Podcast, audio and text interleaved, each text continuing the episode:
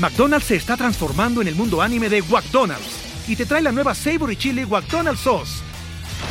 Los mejores sabores se unen en esta legendaria salsa para que tus 10-piece chicken wack papitas y Sprite se conviertan en un meal ultra poderoso.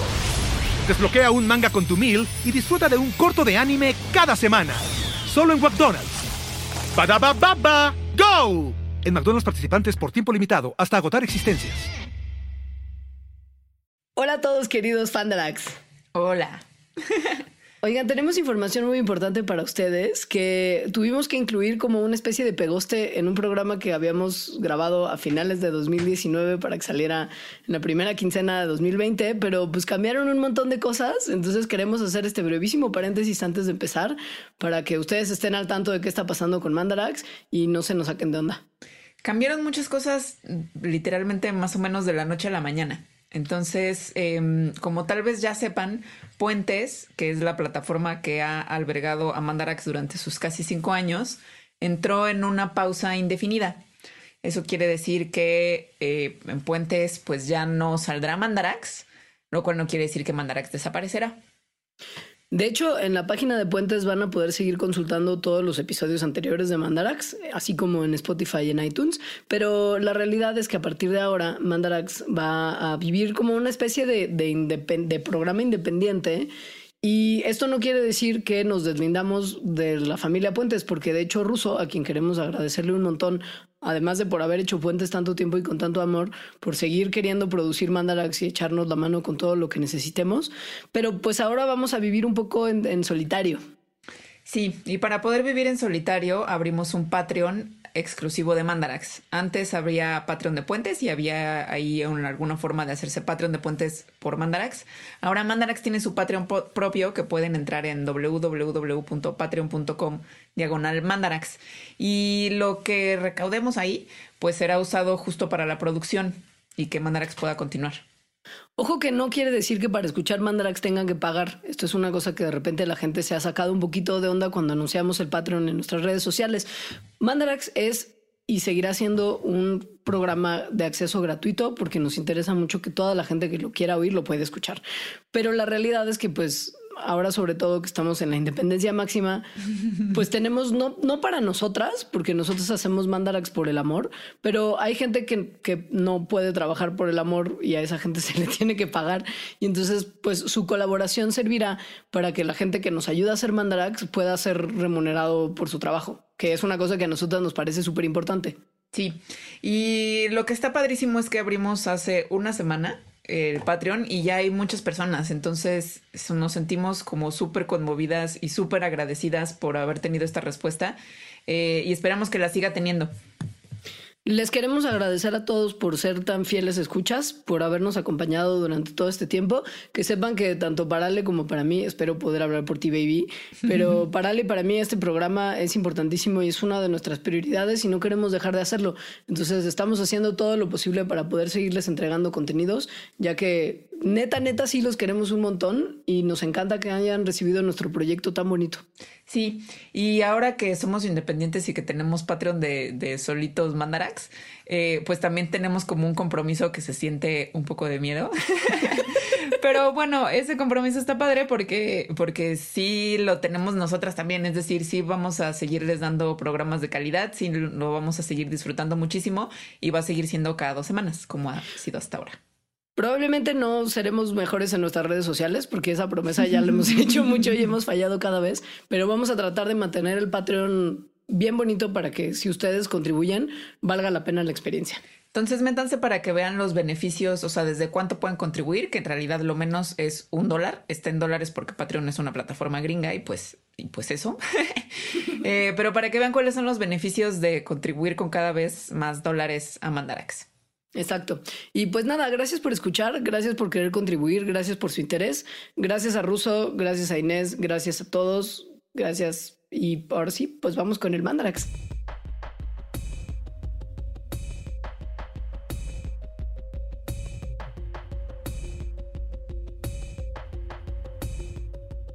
Hola. Hola y feliz año nuevo. Sí, feliz Navidad que ya pasó y feliz año. Eh, que el 2019 se la haya pasado muy bien y el 2020 se la pasen mejor. Esos son muy bonitos deseos. Sí, yo estoy, em, antes de empezar a hablar del tema que toca, estoy súper agradecida con Mandarax y todo lo que implica. Es decir, todos quienes nos escuchan, contigo, Leonora, con Russo y Puentes en general, con la Casa Criatura, que es donde vive Puentes. Em, siento mucha gratitud. Me encanta ser Mandarax y, y pues eso.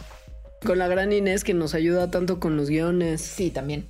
Sí, yo también tengo mucho agradecimiento y creo que este es un excelente momento para justo transmitirle a toda la gente que nos escucha lo mucho que los queremos y lo mucho que agradecemos su preferencia, porque como lo digo muchas veces en Convoy, de repente es muy impresionante cuántas cosas de contenido hay en el Internet que podrían estar consumiendo, que vienen de todos lados del mundo y que son producidos por cualquier cantidad de gente súper brillante y ustedes escogen muy adorablemente cada 15 días escuchar Mandarax y eso es increíble. Sí, una hora de sus vidas escucharnos, eso... Wow, sí, de verdad lo agradezco muchísimo y me parece increíble. Es verdad. Muy bien. Y pues con ese mensaje esperamos también que todas sus em, sus partes del cuerpo estén con ustedes, o sea, que las fiestas los hayan tratado bien, que no hayan despertado en una tina llena de hielo, como con cicatrices en el costado derecho del cuerpo, como por donde está el hígado, como nos decían en los 90 que iba a pasar. Y en el, en el, espejo decía algo, ¿no? Esa era, es que no, hay las dos historias. Está la de Bienvenido al Club del SIDA, que según yo ah, es en la que pintan ah, el espejo. y el de la tina de los riñones y el hígado es, según yo, casual. Sí. Ajá. Ya. Pues ese no venía con mensaje. Ya era suficiente mensaje que amanecías en una tina llena de hielo sin órganos. bueno, bueno, ojalá no les haya pasado esto y estén enteros. Ajá. Yo ya no estoy entera, fíjate. Yo tampoco. ¿Qué no tienes? Yo no tengo apéndice. Y yo no tengo vesícula.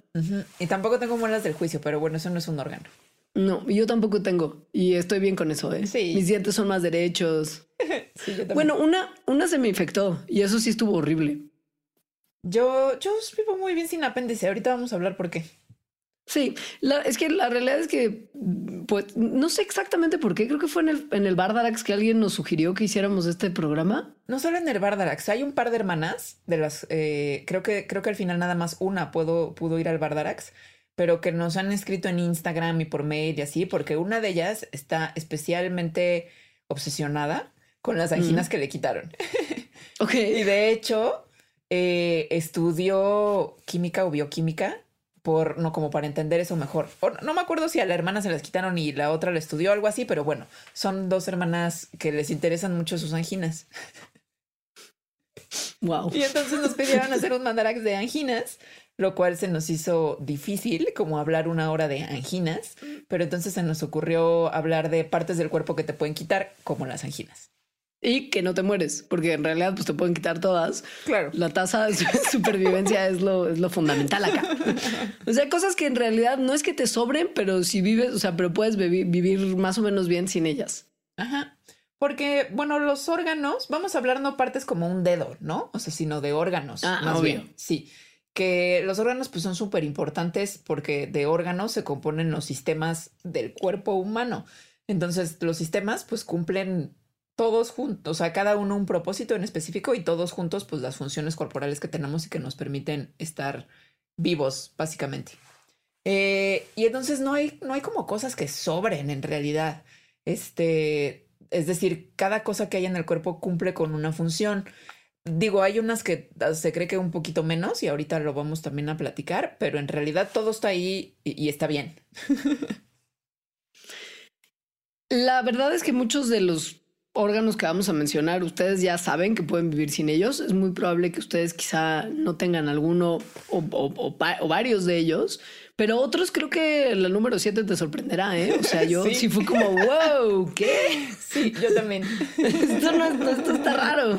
Pero mira, sorpresa, haciendo Mandarax uno aprende muchísimo. Exacto, porque pues la verdad, gracias a tecnología médica y, pues también como a cosas de la evolución en general, resulta que no necesitamos así de vida o muerte todos los órganos que tenemos. Hoy en día viven un montón de seres humanos sin muchos órganos que antes se consideraba que eran vitales. Eh, sí, Había otros que se consideraba... Había otros que en el pasado se consideraban menos vitales y los quitaban también medio al chilling y eso tampoco estaba bien. Ahora les vamos a platicar porque como el apéndice que me quitaron a mí. Exacto. bueno, pero el apéndice te lo quitan un poco porque como medio sí puedes estar muy grave de salud si tu ah, apéndice se inflama tal que explota. De hecho, o sea, no es como te que lo quitan por eso. Exacto, no es como que cuando naces es como de, ay, pues igual y mejor de una vez, de una vez se lo quitamos sin esforzarnos, ¿no? En mejorar la situación de tu salud. Sí, no.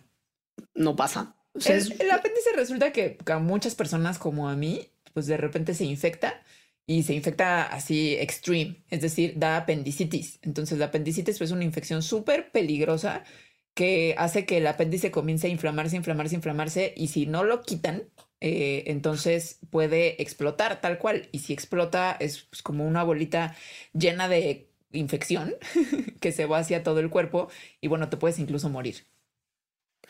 En el caso de nosotros, los humanos, esto pasa relativamente frecuente. Es una como una infección y una operación que se hace muy seguido. De hecho, jijiji, hay cotorreo como entre la comunidad quirúrgica que dicen que la verdadera función del apéndice es aguantar financieramente a todos los cirujanos alrededor del mundo porque hay montones de apendectomías que se hacen anualmente.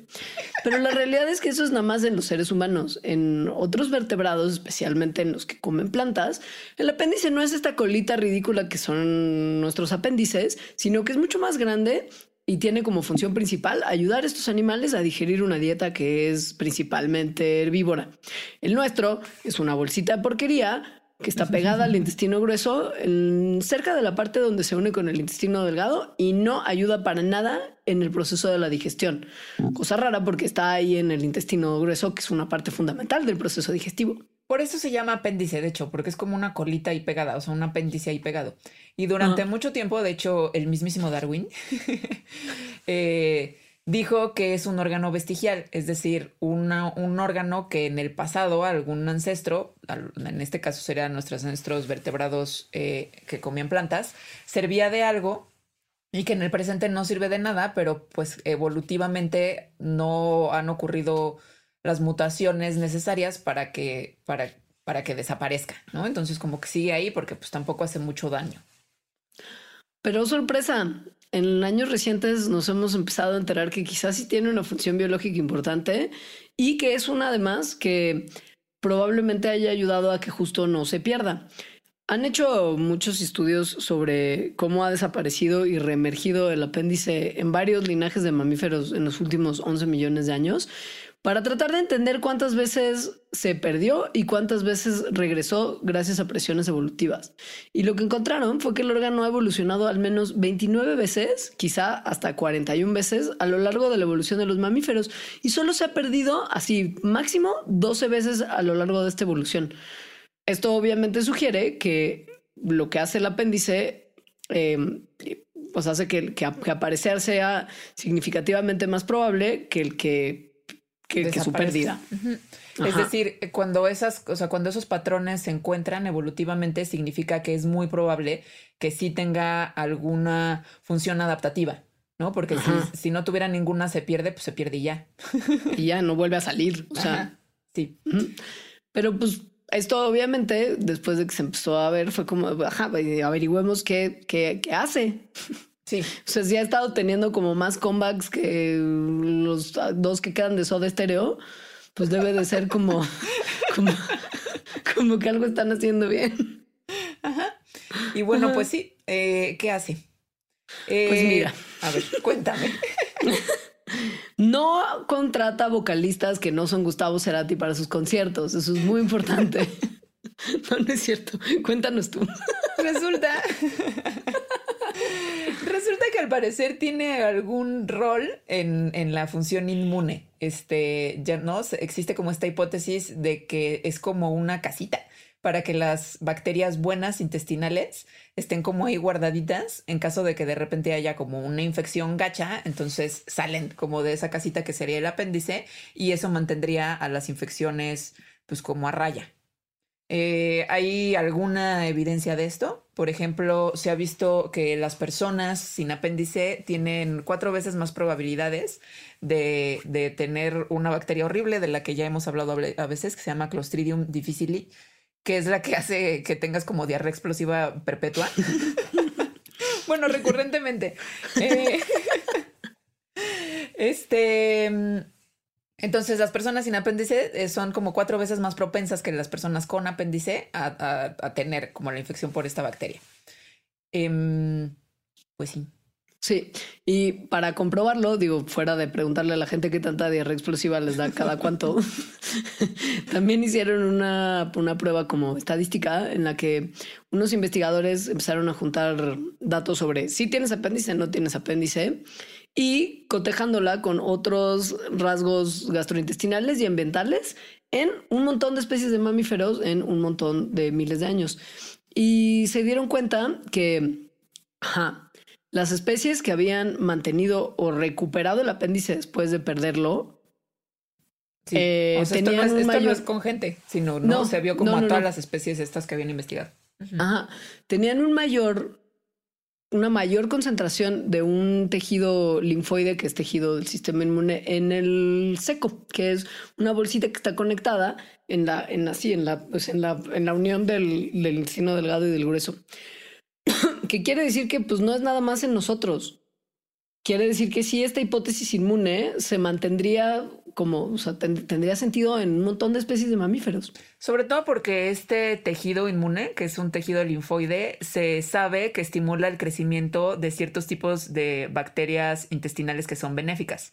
Entonces, ya tenemos como la evidencia, eh, pues filogenética evolutiva, ¿no? De considerar todas estas especies. Y aparte tenemos la evidencia en los humanos de que sí hace sentido que haya algún tipo de función inmune del apéndice.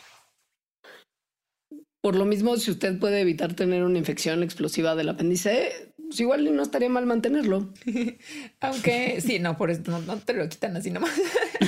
No, y, bueno, pasa que cuando te lo quitan, hay otros tejidos inmunes a lo largo de tu cuerpo que en otros spots importantes de desarrollo de tejido linfoide y de, eh, producción de células inmunes que compensan la pérdida del apéndice. No es como que ya no tienes apéndice y ya se te acabó la posibilidad de defenderte contra bacterias malas en el intestino. No, y de hecho por eso estas hipótesis, o sea, esta hipótesis que les estamos hablando, pues en realidad estos estudios no son concluyentes. O sea, no les estamos diciendo que sí, ya es así, todo el mundo piensa que es así.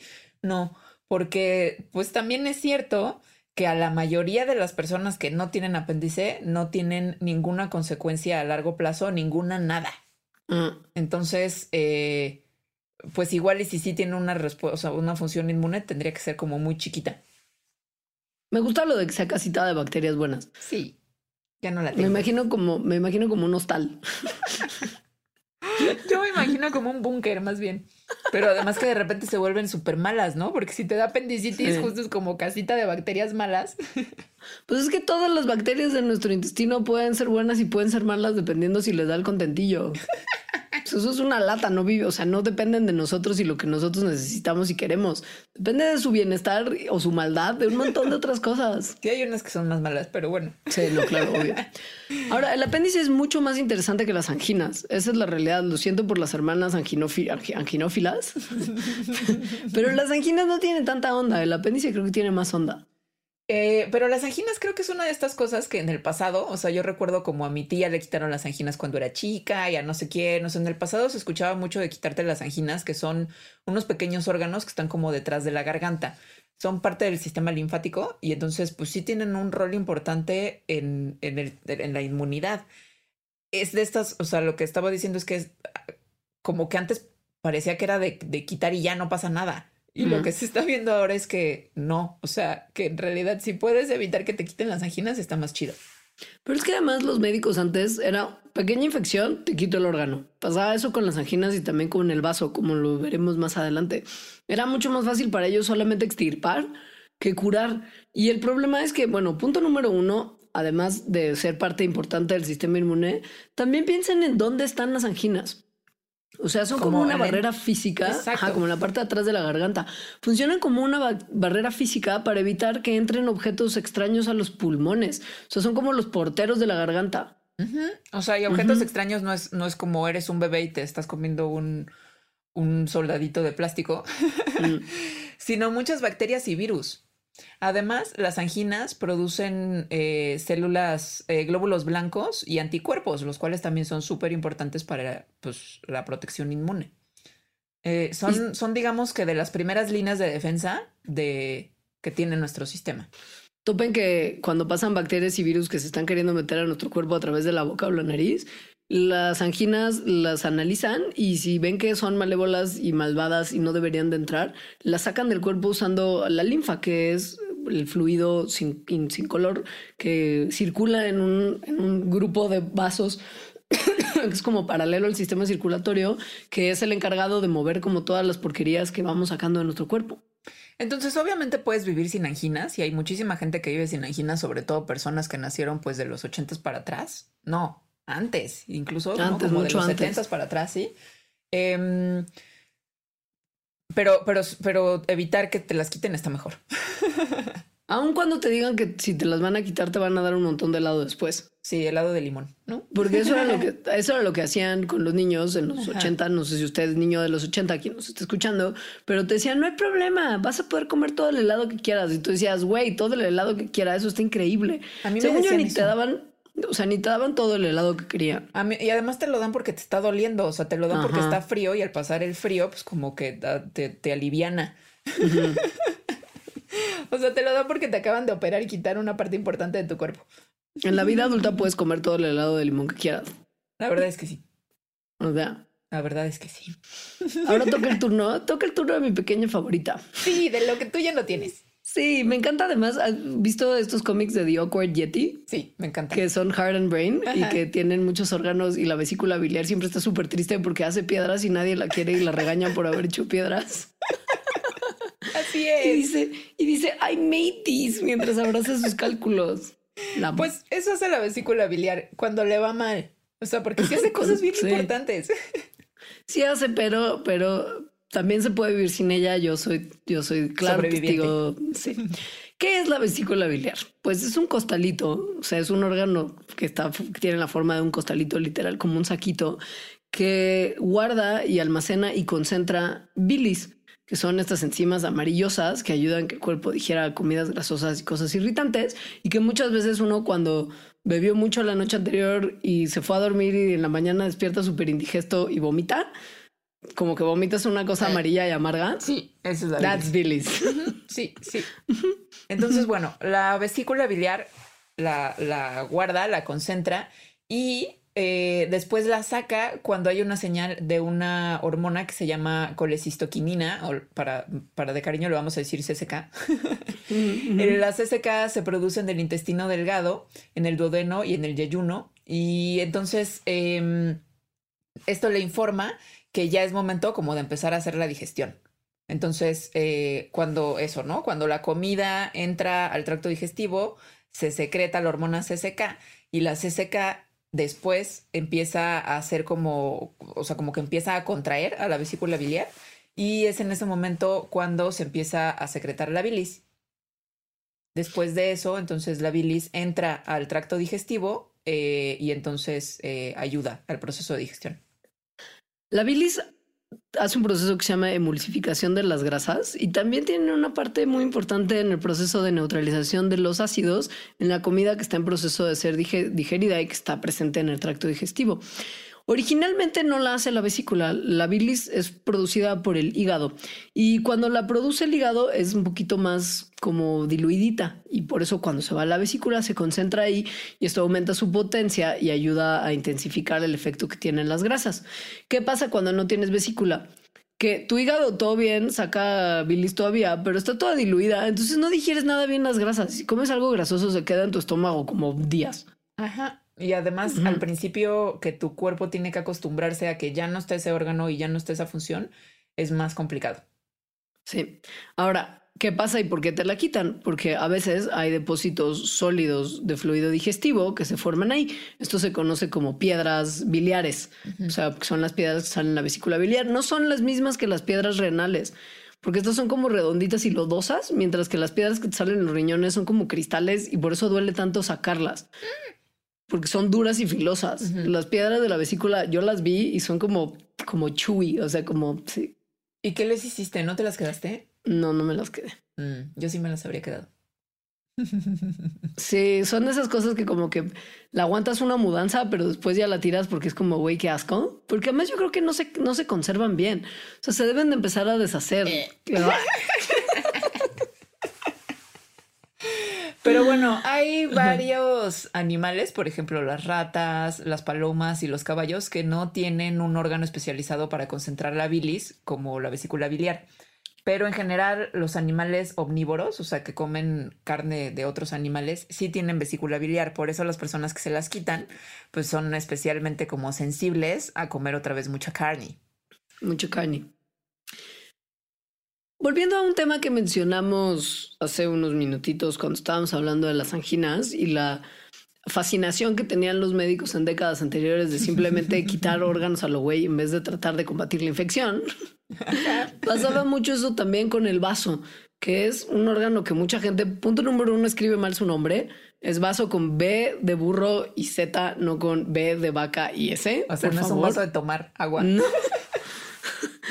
y que tiene como primera función y uno de sus trabajos principales producir sangre y células inmunes en los fetos que están en desarrollo. O sea, su primera función es durante el desarrollo fetal. Por eso luego cuando ya son adultos es como, ah, ya ni sirve. pero sí sirve, pero cambia de función, que es que guarda plaquetas, hace anticuerpos y además destruye células raras o células anormales que puedan estar en la sangre. Es como una especie de filtro también, o sea, como que bueno, según, según yo, ahí también se, se como que es, una reserva de un montón de glóbulos rojos, porque las personas que bucean, por ejemplo, o sea, que bucean muy profesionalmente, el vaso les empieza a crecer porque ahí guardan glóbulos rojos que transportan oxígeno y entonces por eso puede, bueno, que bucean libre buceo, o sea, sin, sin oxígeno. Y entonces por eso pueden aguantar tanto tiempo ahí abajo. Hablamos en un mandarax de esta población de no sé qué isla que bucean durante quién sabe cuántos minutos que tienen un vaso gigantesco. Sí, de una isla en Indonesia. Ellos ya nacen así. O sea, ese ya es un cambio evolutivo, pero a las personas que no nacieron así, igual les empieza a crecer el vaso.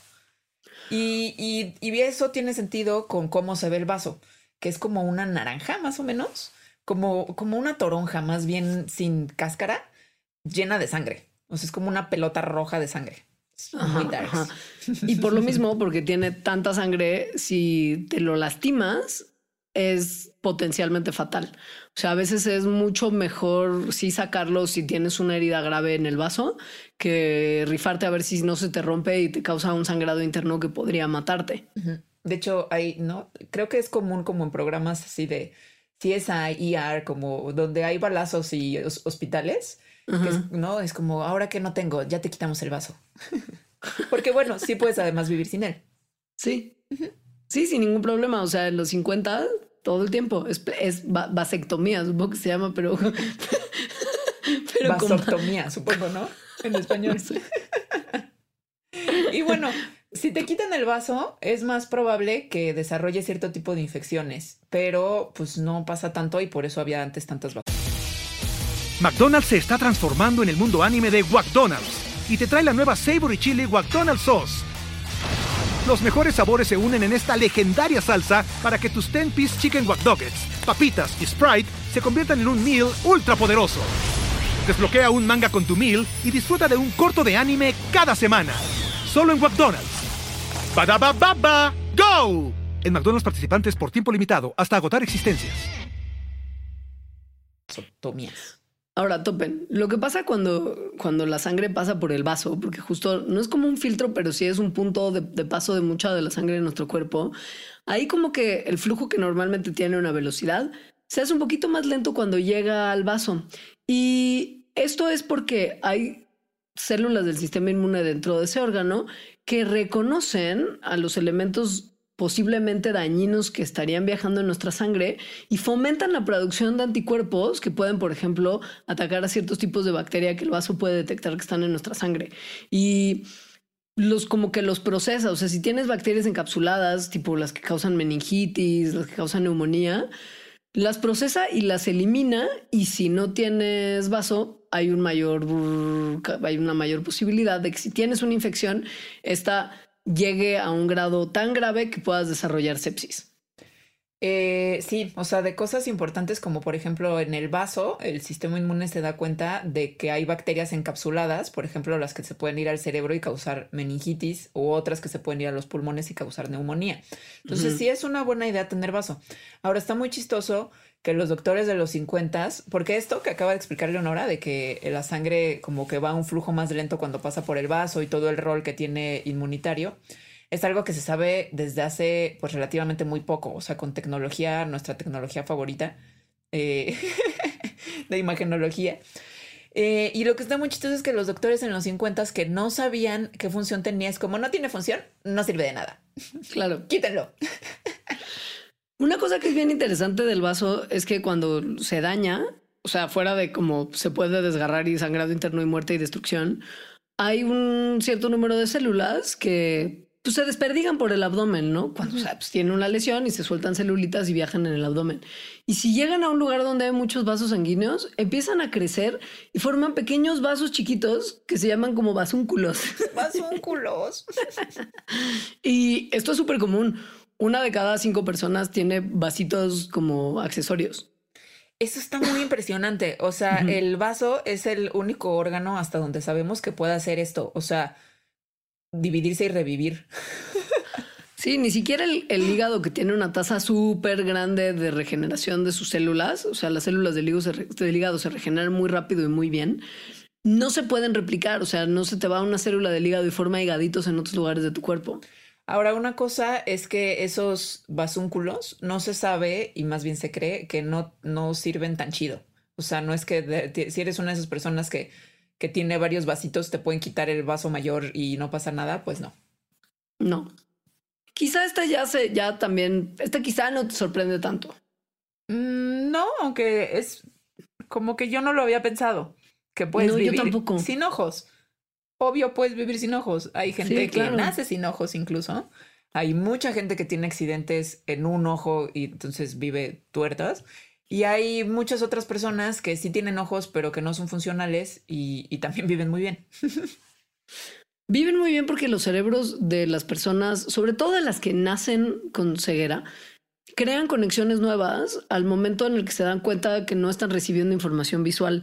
Y esto resulta en habilidades que compensan la falta de visión, como un sentido más exacerbado del olfato, del oído, del tacto y funciones cognitivas como memoria y lenguaje. Esto es una cosa que quizá lo de la memoria y el lenguaje sobre todo no se sabía hace algunos años, pero probablemente sí habían oído de que las personas que no pueden ver tienen como los sentidos muy desarrollados. Esto lo han visto otra vez con, con la técnica de imagenología en el cerebro, en el que estudian a grupos de personas que, que, que, tienen ceguera pues muy temprana, o sea que ya sea que nacieron o que adquirieron esta ceguera antes de cumplir 30 años, y los comparan con scans de personas que, que tienen visión normal, ¿no? Entonces, cuando observan las diferencias, ven que las personas que son ciegas tienen cambios en la conectividad que no como la conectividad estructural y funcional del cerebro, incluyendo como estas conexiones que están como más reforzadas, que lo que hacen es mandar información a través de áreas del cerebro que no se observa en las personas que sí pueden ver. Lo que se entiende a partir de estos estudios que se dieron, que dieron esta información, es que el cerebro como que de alguna manera reorganiza su cableado para darle este empuje a los otros sentidos. Y esto es posible gracias a un proceso que se llama neuroplasticidad, de la que ya hemos hablado también, y que es básicamente la habilidad que tienen nuestros cerebros para adaptarse naturalmente a nuestras experiencias. Entonces, eh, bueno, Incluso en los casos eso de personas que nacen ya ciegas, que se conoce bueno como una ceguera profunda, digamos, este recableado del cerebro ocurre de una forma que la información que sí tienen a la disposición pueden manejarla o pueden usarla para interactuar de una manera con el ambiente, que es una forma súper efectiva. Los ojos entonces quizá, pues sí, como desde que hasta hemos visto muchos uh, productos de la cultura popular en los que las personas ciegas tienen sentidos súper así, súper explosivos, como Daredevil, no sea tan sorprendente. Y quizá el tema de los riñones tampoco, pero es probable que mucha gente no sepa que puedes sobrevivir incluso si no tienes los dos riñones. Tienes que sobrevivir con asistencia médica y una máquina de diálisis, pero puedes sobrevivir también. Sí, y sin asistencia médica puedes sobrevivir nada más con uno. De hecho, el otro está como de repuesto, más o menos. es decir, las funciones que hacen los riñones, eh, que bueno, es sobre todo para el sistema urinario, se pueden hacer solamente con uno, por eso puedes donar riñones. Ajá. Entonces, bueno, el rol de los riñones en el sistema urinario es que filtran toxinas que, para que no lleguen a la sangre y además producen hormonas que regulan la presión sanguínea. Lo que significa que si, si, te quedas sin riñones, pues sí, tu sobrevivencia está en juego. Pero si solo te quedas con uno, pues no pasa nada. No. Ahora, eh, si no tienes ningún riñón, ninguno funcional, lo que se puede hacer para ayudarte para no tener que vivir amarrado a una máquina de diálisis es que seas recipiente de un trasplante de riñón. El problema es que en muchos países, bueno, ah, incluso en los países donde hay una muy buena cultura de donación de órganos no son suficientes, porque las enfermedades renales son comunes, pero en países como el nuestro que no hay cultura de donación de órganos, es raro que haya órganos disponibles. O sea, ahora en este momento mientras hablamos, hay miles de personas que están esperando un trasplante renal. Eh, sí, bueno, y no solo es porque haya pocas personas, sino porque del universo de personas que hay disponibles, pues tienen que pasar una serie de condiciones bastante específicas para que se puedan donar órganos. Ajá. Sí, e-, es, difícil. sí, pero pues bueno, o sea, si, si no tienes, ¿qué es lo que pasa? Que no estás teniendo el órgano que se encarga de sacar un montón de productos de desecho que se producen naturalmente por el metabolismo en la orina. Y que son los que al final tienen como, como, eh, como producto final la orina misma. O sea, como procesa la sangre que le llega a través de filtración, reabsorción, secreción y excreción, pues lo que queda después de que se filtró, se procesó, etcétera, es un liquidillo como sin, sin, sin mucho color que incluye desechos nitrogenados como urea, que sale del, del, proceso de metabolismo de las proteínas, y ácido úrico, que viene del metabolismo de los ácidos nucleicos. Fuera de esta filtración, también la homeostasis, que es el proceso de regulación de nuestro cuerpo, con lo que podemos, por ejemplo, mantenernos a una temperatura sana para nosotros, aun cuando hace mucho frío o mucho calor, es regulado en parte por los riñones. También el balance entre los ácidos y las bases, la concentración de electrolitos que hay en nuestro cuerpo y en nuestra sangre, fluidos extracelulares, qué tanto están presentes y qué tanto eso puede causarle daño a tus células que están alrededor. Y justo presión sanguínea, que quiere decir que el proceso de diálisis, pues qué cotorro que sí te ayuda a filtrar, pero todas las demás funciones que tienen los riñones no las cumplen. Exacto, eso iba a decir. O sea, el proceso de diálisis lo que suple es nada más la parte de la filtración, en donde te meten, pues estás conectado a un tubo tal cual, que te mete un líquido que agarra esas toxinas y luego la saca. O sea, hay una bolsita que te rellena y luego se llena de otro color. Eh, pero todas las otras no. O sea, aparte de estar como en esta cosa de conectado a una máquina, que digo, ya no tiene que ser conectado a la máquina perpetuamente, pero sí al menos un par de veces al día, supongo. Sí.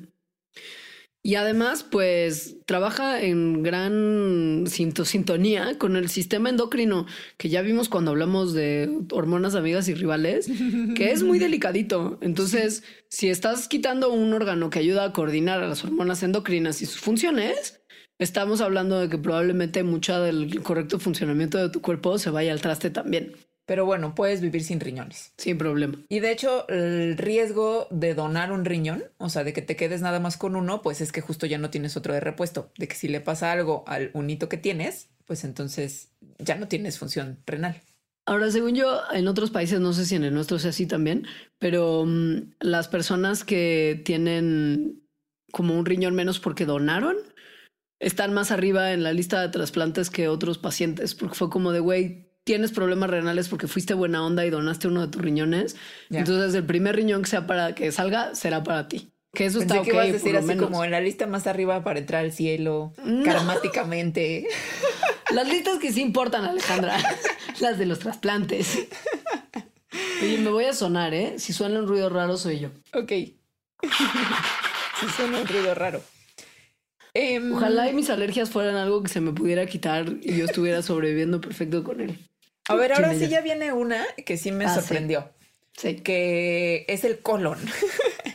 Entonces, bueno, Como ya lo hemos hablado, cuando la comida entra a su viaje por nuestro cuerpo, pues entra primero a la boca, de ahí al esófago, se va al estómago, pasa al intestino delgado y luego entra al intestino grueso, que es también conocido como el colon. Entonces, en el momento en el que la comida llega al colon, casi todos, o sea, prácticamente todos los nutrientes ya han sido absorbidos y entonces lo único que queda son como sales y fibras que no se pueden digerir. ¿Y qué pasa con ellas? Pues empiezan a hacer caquita. Exacto. o sea, el colon lo que hace es darle forma y empujar estos eh, sólidos que son de desecho y que, bueno, pasan todo su camino hasta que salen de nuestro cuerpo. Entonces, Un momento, Alejandra. Suena súper importante. Sí, súper importante. O sea, podemos hacer caca gracias al colon. Pero parece ser que las colectomías, que son las cirugías con la quita o todo el colon o una parte importante de este, son más o menos comunes. O sea, pongan ustedes que del 10% de todas las cirugías que se hacen en Estados Unidos, 10% son colectomías. ¿Y por qué? Porque pues hay cosas como el cáncer como tal, la diverticulitis, la colitis ulcerativa, los pólipos, la enfermedad de Crohn's, perforaciones, obstrucciones de los intestinos. O sea, te pueden pasar un montón de cosas en el colon y entonces la, banda necesita entrar y cortar aunque sea un cacho. Lo que sucede en esos casos es que en la cirugía se le hace como una entrada al intestino delgado y se le agarra esa entrada del intestino delgado a una bolsa que está fuera del cuerpo. Entonces, digamos que, que esos desechos hacen un viaje menos largo hacia afuera. Yo, yo tengo, me da mucha, es como de mis peores pesadillas. O sea, te, sí, literal del intestino delgado salen a una bolsa que está pegada a ti. Bolsa de por fuera. sí, que tú tienes que, pues, como quitar, vaciar, limpiar. Sí. Volver a atorar. Sí. Pasa lo mismo con la vejiga, ¿eh? Porque usted cree que nomás el colon. no, la vejiga también es prescindible. O sea, no que sea prescindible, pero sí puede sobrevivir sin ella. Y es el principal órgano del tracto urinario, además de los riñones. O sea, ¿qué onda? Todo el mundo necesita hacer pipí para sacar basura, ¿no? Del cuerpo. No, pues, ¿no? Pues sí, más o menos. Pero a ver, la vejiga eh, se puede quitar del cuerpo cuando, por ejemplo, hay un serio riesgo de tener cáncer en la vejiga o algún desorden inflamatorio, es decir, algo que esté poniendo en riesgo la vida de las personas. Entonces, cuando a alguien le quitan la vejiga, tienen que, pues, la vejiga es una bolsita tal cual, es una bolsita de pipí, o sea, para eso sirve. Ahí se va acumulando la pipí y luego ya la sacas. Entonces, si no tienes vejiga, lo que hacen es que te hacen una bolsita nada más que por fuera de tu cuerpo, o sea, como como en el abdomen, por fuera del abdomen, como si tuvieras una cangurerita. o sea, hay bolsita de popó y bolsita de pipí. Ojalá no a nadie le tenga que quitar los dos. Güey, no, imagínate, no, no. O bueno, también hay una, hay una versión un poquito menos extrema en el caso de la ausencia de vejiga, que si tu cuerpo lo permite, los doctores pueden crear una bolsita usando tejido del intestino que puede por lo menos acumular la orina después de que pasa de los riñones. Y de ahí la sacas con un catéter. O sea, no haces tiene. Ajá. O sea, no, no logra cumplir todas las funciones que la vejiga tiene. Pero bueno, algo que a mí me sorprendió también. Mucho. Este sí está muy loco. Yo nunca lo vi venir. ¿Qué cosa? Que nada más podemos aguantar entre 300 y 350 ah. mililitros de orina. Porque según yo, te juro que ha habido veces que siento que hago un litro de pipí. Yo también. Pero al parecer es imposible. No, pensé que ya íbamos a pasar al órgano siguiente. Lo de los 300, 350 mililitros, como que yo ya lo sabía, pero como que nos hace pensar que no tenemos la más remota idea de que es un mililitro. Güey, es un vasito. Yo sí, porque pues cocino y así. 350 mililitros es un vaso, es tantito más que una taza. Pero además no te ha pasado que cuando tienes que hacerte una prueba de orina por X o Y razón, como que te dan ese vasito que en teoría tendría que ser como eso es suficiente sí. como para, ajá, pero tendría que ser como para aguantar todo, porque si no es como de, güey, empiezas a hacer pipí y como que sientes que el vasito se va llenando, entonces tienes que parar y continuar. No, o sea, tendría que ser un más. Sí. Tendría que tener la capacidad máxima. Ahora, por otro lado, es menos plástico. Mm, excelente punto. Digo, no creo que lo hayan pensado así, pero. no, yo tampoco. no, pero sí, este ahora sí ya es el número 7 que te sorprenderá. Este sí, muy loco, muy loco. Resulta que lamentablemente para algunas personas, debido a ciertos cánceres o a desórdenes genéticos, eh, no hay otra opción para la sobrevivencia más que quitar el estómago. Esto se llama una gastrectomía completa.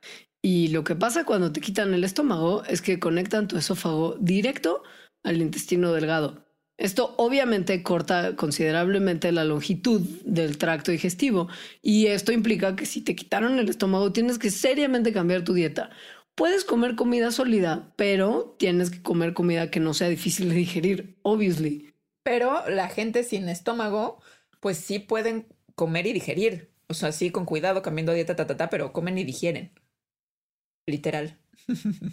Entonces, Esto es muy, muy choqueante. a mí también se me hizo muy raro. para entenderlo hay que entender cómo es el estómago, que el estómago es un órgano muscular que está hueco, obviamente, en el tracto eh, gastrointestinal Em, y bueno, tiene una estructura que puede dilatarse, por eso, o sea, como moverse, hacerse grandote y chiquito. Y pues es, pues no vital, porque ya vimos que se puede quitar, pero sí es bastante esencial para la digestión. Entonces, em, la parte digestiva en la que entra el estómago es como la segunda parte de la digestión. La primera sería el masticar. Entonces, cuando las cosas, después de masticarlas en la boca, llegan al estómago, empiezan a ser la digestión química, digamos, gracias a enzimas que hay ahí y al ácido, y al ácido.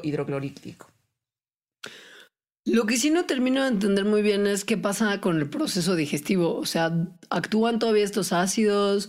¿Las enzimas actúan también? ¿Actúan en el intestino delgado? ¿Cuántas úlceras te deben de dar? Porque el músculo del estómago está especialmente como aguantador del ácido hidroclorhídrico para que no se te deshaga con ese ácido tan fuerte. Supongo que el intestino delgado no tiene tan, así, sí tiene que tener resistencia, pero no si sea tan fuerte. Yo creo que ya no lo produces, más bien. Yo también pienso más o menos que es eso. Ahí. Sí, por yo eso... creo que más bien tienes que tener muchísima cuidado con lo que comes y seguramente tomas enzimas digestivas. Pero esto no lo sabemos, perdónennos. No sé, no, no, nos, no nos juzguen. Estábamos tan sorprendidas que ya no, que ya no, no nos, bloqueamos. Ahora, hay glándulas que parecerían súper importantes y que también podemos vivir sin ellas, no solamente órganos. Bueno, que son súper importantes, no solo parecen, por ejemplo, la tiroides. O sea, bueno, claro, o sea, parecerían más bien tan importantes que, que no puedes vivir sin ellas. Mm, como la tiroides, como hablamos en Amigas y Rivales, es responsable de la producción de hormonas que regulan el metabolismo del cuerpo y como hablamos en ese episodio, tiene que ver con básicamente casi todo de, la función hormonal del cuerpo y de cómo las células usan la energía. O sea, es, como realmente un, tiene un rol súper importante en todo el metabolismo. Eh, sin embargo, pues hay, hay gente a la que se la tienen que quitar y hay gente que incluso se les desaparece. El hipotiroidismo es que la tiroides se te va haciendo chiquita, chiquita, chiquita hasta que puede desaparecer. Pasa que hay hormonas sintéticas. Entonces, si no tienes tiroides, cosa de vivir empastillado, porque literal vas a vivir empastillado. Pues esta sí no es opcional. Tienes que estar tomando constantemente hormonas para sustituir los efectos de la tiroides. Pues sí. Lo bueno es que tenemos a la medicina. Ahora ya se puede. Antes seguramente no se podía. O sea, algo, algo bueno tenía que tener esta, esta época del mal y del infierno. Ahora, otro que es bastante común, nada más que yo no lo había pensado así, pues es quitar órganos reproductivos. Muchísimas mujeres hacen eso, ¿no? O sea, las, la, quitar el útero, las histerectomías, pues es algo súper común. Sobre todo para personas que tienen endometriosis. Es una realidad que pueden también eh, no ser como las histerectomías completas, sino puede haber cirugías más pequeñas que solamente remuevan uno o los dos ovarios. Y lo que pasa acá es que entras en un proceso, en cualquiera de las dos, en cualquiera de los dos casos, llegas a lo que se conoce como una menopausia quirúrgica. Porque principalmente si no tienes ovarios, esto quiere decir que no vas a tener un ciclo menstrual ya más. Pues, y esto tiene obviamente consecuencias por las que incluso gente que ha decidido que no va a tener descendencia, no se haga una histerectomía preventiva para pues, evitar un tipo de cáncer más. Sí. Em, y, en, y en las personas que tienen testículos, pues pasa algo más o menos similar si se los quitan, como vimos en el club de la pelea. porque los órganos reproductivos, tanto de hombres como de mujeres, pues producen hormonas sexuales, como por ejemplo el estrógeno y la testosterona. Entonces, la presencia de los órganos reproductivos, pues influye a muchas otras cosas que pasan en el cuerpo. Por ejemplo. sí, en personas que tenemos hormonas sexuales femeninas, el estrógeno nos ayuda a mantener la densidad de los huesos, que no nos den bochornos, reducir la resequedad vaginal. En las personas que tienen hormonas masculinas, sexo masculino, la testosterona ayuda también a mantener la fuerza de los, de los huesos, a tener tonalidad muscular, el crecimiento del cabello, entre otras cosas. Pero, pues también se puede vivir empastillado para esto. es decir, se puede tomar, ¿no? Hay terapias de reemplazo tanto de testosterona y de estrógeno y, y ya. Hormonas. Malditas hormonas. A ver, esta es la número nueve, nos sorprenderá también porque como que nunca me había puesto ni siquiera remotamente a pensarlo. La número nueve te sorprenderá, los pulmones.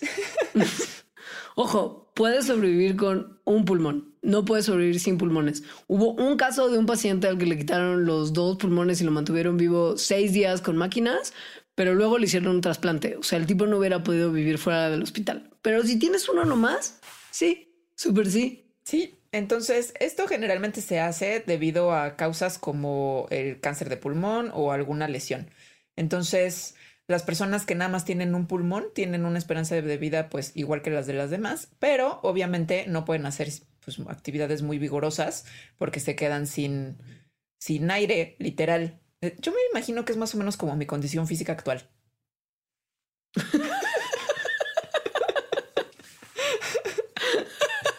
O sea, igual y a mí sí no me podrían quitar un pulmón. Qué padre. Bueno, ¿qué hacen los pulmones? Porque uno sabe que tienen que ver con la respiración, pero su trabajo principal es tomar el oxígeno que inhalamos y transferirlo a el torrente sanguíneo, así como sacar el dióxido de carbono, que es la sobra de la respiración celular de nuestro cuerpo. 24/7 están los pulmones metiendo y sacando oxígeno y dióxido de carbono. O sea, todo el tiempo, pero los dos pulmones tienen todas las partes necesarias para funcionar solapas. Hay gente muy famosa, como por ejemplo el Papa Francisco, que ha vivido sin un pulmón desde que era adolescente. y, llegó a ser papa, imagínate. Imagínense. o sea, no pasa nada. Y la realidad es que em, es como también mucha la función de reserva que tienen los dos pulmones. Es como los riñones. Exacto, no es como lo de que dicen que el cerebro solamente usamos el 4% de nuestra capacidad cerebral.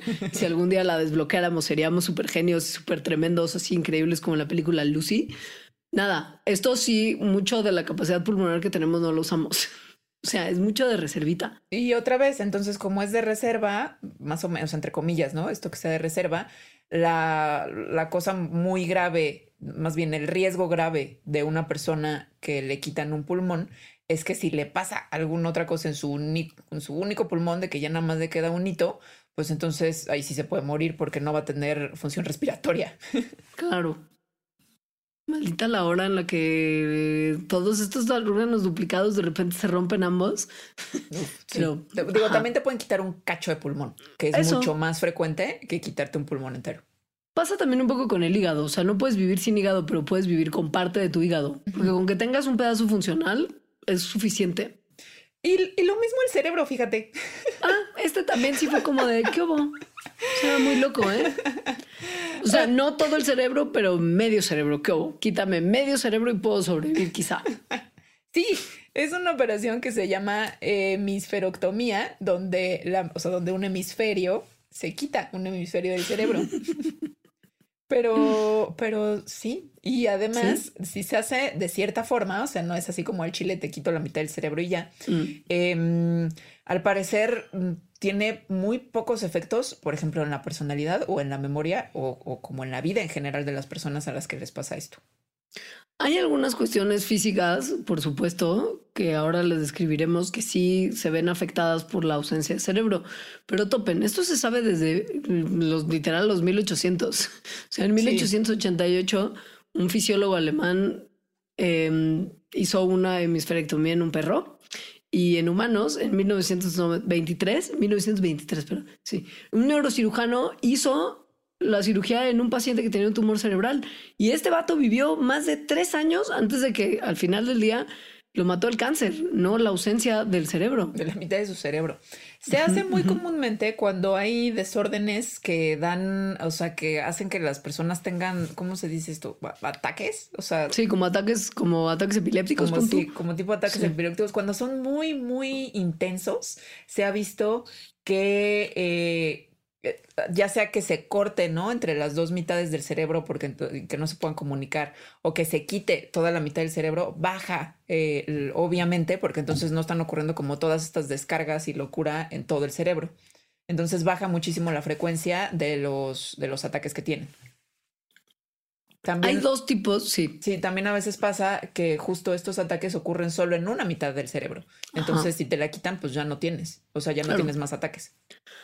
Ahora, hay dos maneras de, abordar la, este, la hemisferectomía.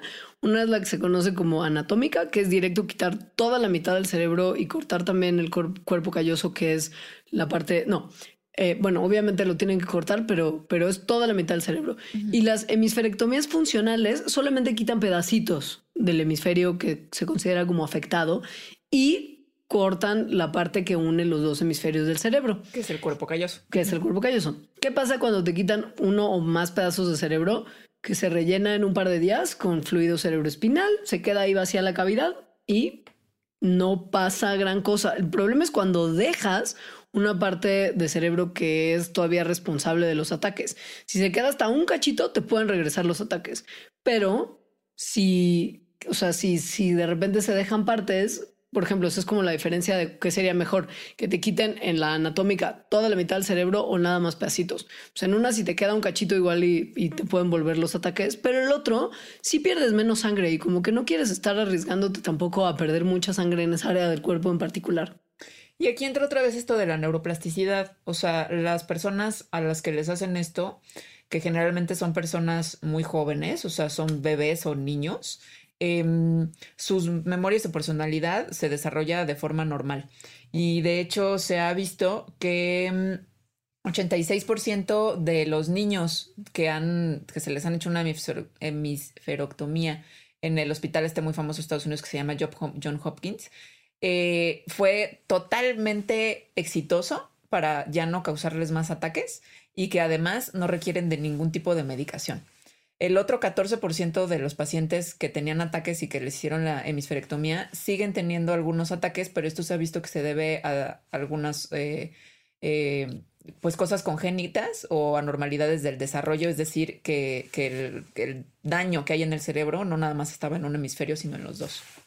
¿Qué es lo más interesante? Que se ha encontrado que muchos niños que tuvieron hemisferectomías mejoraron académicamente de forma considerable una vez que pararon sus ataques. Una se convirtió, por ejemplo, en la campeona de boliche de su grupo, otra fue campeón de ajedrez, otros están en la universidad, les va re bien. O sea, no hay como, como de repente, como intelectualmente, tanto conflicto. Ahora, sí hay cuestiones físicas que no puedes hacer. Puedes caminar, puedes correr, algunos hasta bailar y así, pero no puedes usar la mano que está opuesta al hemisferio que te quitaron. Y en el resto del brazo tienes muy poca función y no ves tampoco de ese lado. O sea, ese ojo tampoco te va a funcionar. Pero, güey, puedes sobrevivir con medio cerebro. Y ser una persona súper normal. Luego, hay veces que otros impactos o otras cosas se ven después de esto. Y depende de cuál lado del cerebro te quiten. Si te quitan el, lado izquierdo, entonces eh, usualmente la gente sin el lado izquierdo del cerebro tiene problemas con el lenguaje. Este, pero eh, en realidad antes se creía que si te lo quitan después, este, eh, después de los dos años ya no ibas a poder hablar, pero esto se ha visto que no es cierto. O sea, como que la otra, tu parte del cerebro que todavía tienes, aprende a desarrollar esta función. Ahora, no se sabe dónde en el, lado derecho del cerebro llega esta función del habla y qué, qué sustituye, por ejemplo, o sea, qué, qué se hacía en esa parte del cerebro antes de que sea tu centro de lenguaje y de habla y todavía no se ha podido descubrir. Pero pues bueno, funciona todo más o menos bien al parecer. Sí, sí. Y bueno, para terminar, ya este también está un poco sorprendente. Yo lo, lo supe por un libro que es muy, muy bueno, que se los recomiendo, que es una novela que se llama Las Mutaciones de Jorge Comensal. Em, al cual el personaje principal y, y, en lo que gira pues toda la trama es una glosectomía, que es la remoción de una parte o de toda la lengua. Esto generalmente se hace pues porque hay cáncer de lengua. Y las personas sin lengua pues pueden vivir una vida normal, nada más que las cosas ya no le saben y pues hablar se vuelve muy difícil. Sí, no lo había pensado yo tampoco, ¿eh? la verdad. Es muy raro. Ese libro es buenísimo, léanlo. Hice una muy mínima investigación respecto a lo del estómago mientras grabábamos este Mandarax porque no usamos solamente el 4% de nuestro cerebro, sino que usamos todo básicamente y hay un pequeño multitasking que se logra hacer de repente. ok. Y vi que, pues en el momento en el que conectan el esófago directamente al intestino delgado vía el duodeno, todavía pueden entrar los, las cosas que vienen del páncreas y de la vesícula biliar o en su caso del hígado al duodeno. O sea, como que sí tienes bilis y eso probablemente te ayuda a digerir. Pero nadie me indica qué pasa con los ácidos y los, o sea, con los jugos gástricos. Eso no lo entiendo. Bueno, lo entenderemos en otra emisión. o si alguien lo sabe, díganos. Lo que sí es que no tienes un correcto, una correcta absorción de nutrientes y tienes que estar teniendo muchísimo cuidado con lo que comes. No puedes bajar de peso, tienes que tomar suplementos. O sea, es un problema. Y te pueden dar más piedras en la vesícula porque, pues, la vida no es lo suficientemente injusta. Y pues bueno, eso fue todo. Muchísimas gracias por sus sugerencias, que ya vieron que aunque sean extrañas, eh, hacemos caso. Sí, todo lo que podemos. Ajá. Y los queremos mucho. Los, pero mucho, mucho. Sí. Y los esperamos aquí el resto de 2020. Así es. Muchas gracias por escucharnos. Que sepan que este programa se grabó en 2019. Entonces, si el mundo se acaba el 31 de diciembre, chale, perdón. Algo me hizo sentir feliz en que el mundo se acabara el 31 de diciembre. bueno, es que ya saben que soy Darks. Bueno. Gracias. Gracias. Chao. Adiós.